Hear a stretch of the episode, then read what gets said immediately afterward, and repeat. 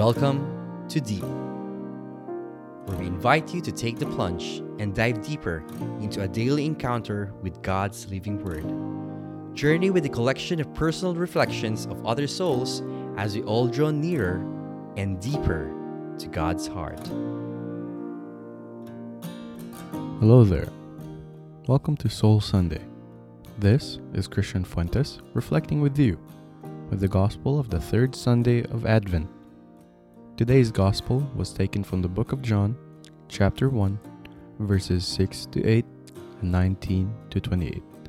Glory to your Lord Jesus Christ. A man named John was sent from God. He came for testimony to testify to the light, so that all might believe through him. He was not the light, but came to testify to the light. And this is the testimony of John. When the Jews from Jerusalem sent priests and Levites to him to ask him, Who are you? He admitted and did not deny it, but admitted, I am not the Christ. So they asked him, What are you then? Are you Elijah? And he said, I am not. Are you the prophet? He answered, No. So they said to him, Who are you? So that we can give an answer to those who sent us. What do you have to say for yourself?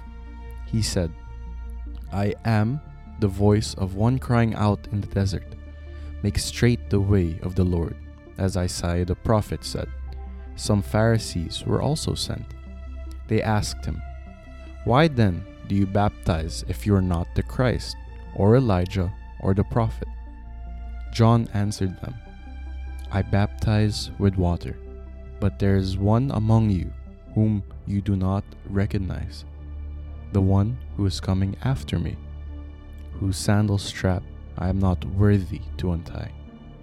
This happened in Bethany, across the Jordan, where John was baptizing. The word of the Lord. Thanks be to God.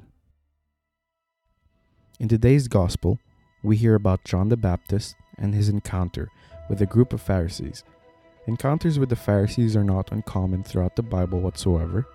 However, what makes a specific encounter special is a response from John. When the Pharisees asked John who he was, he already knew their motives of doing so, with the intention to catch him in hypocrisy.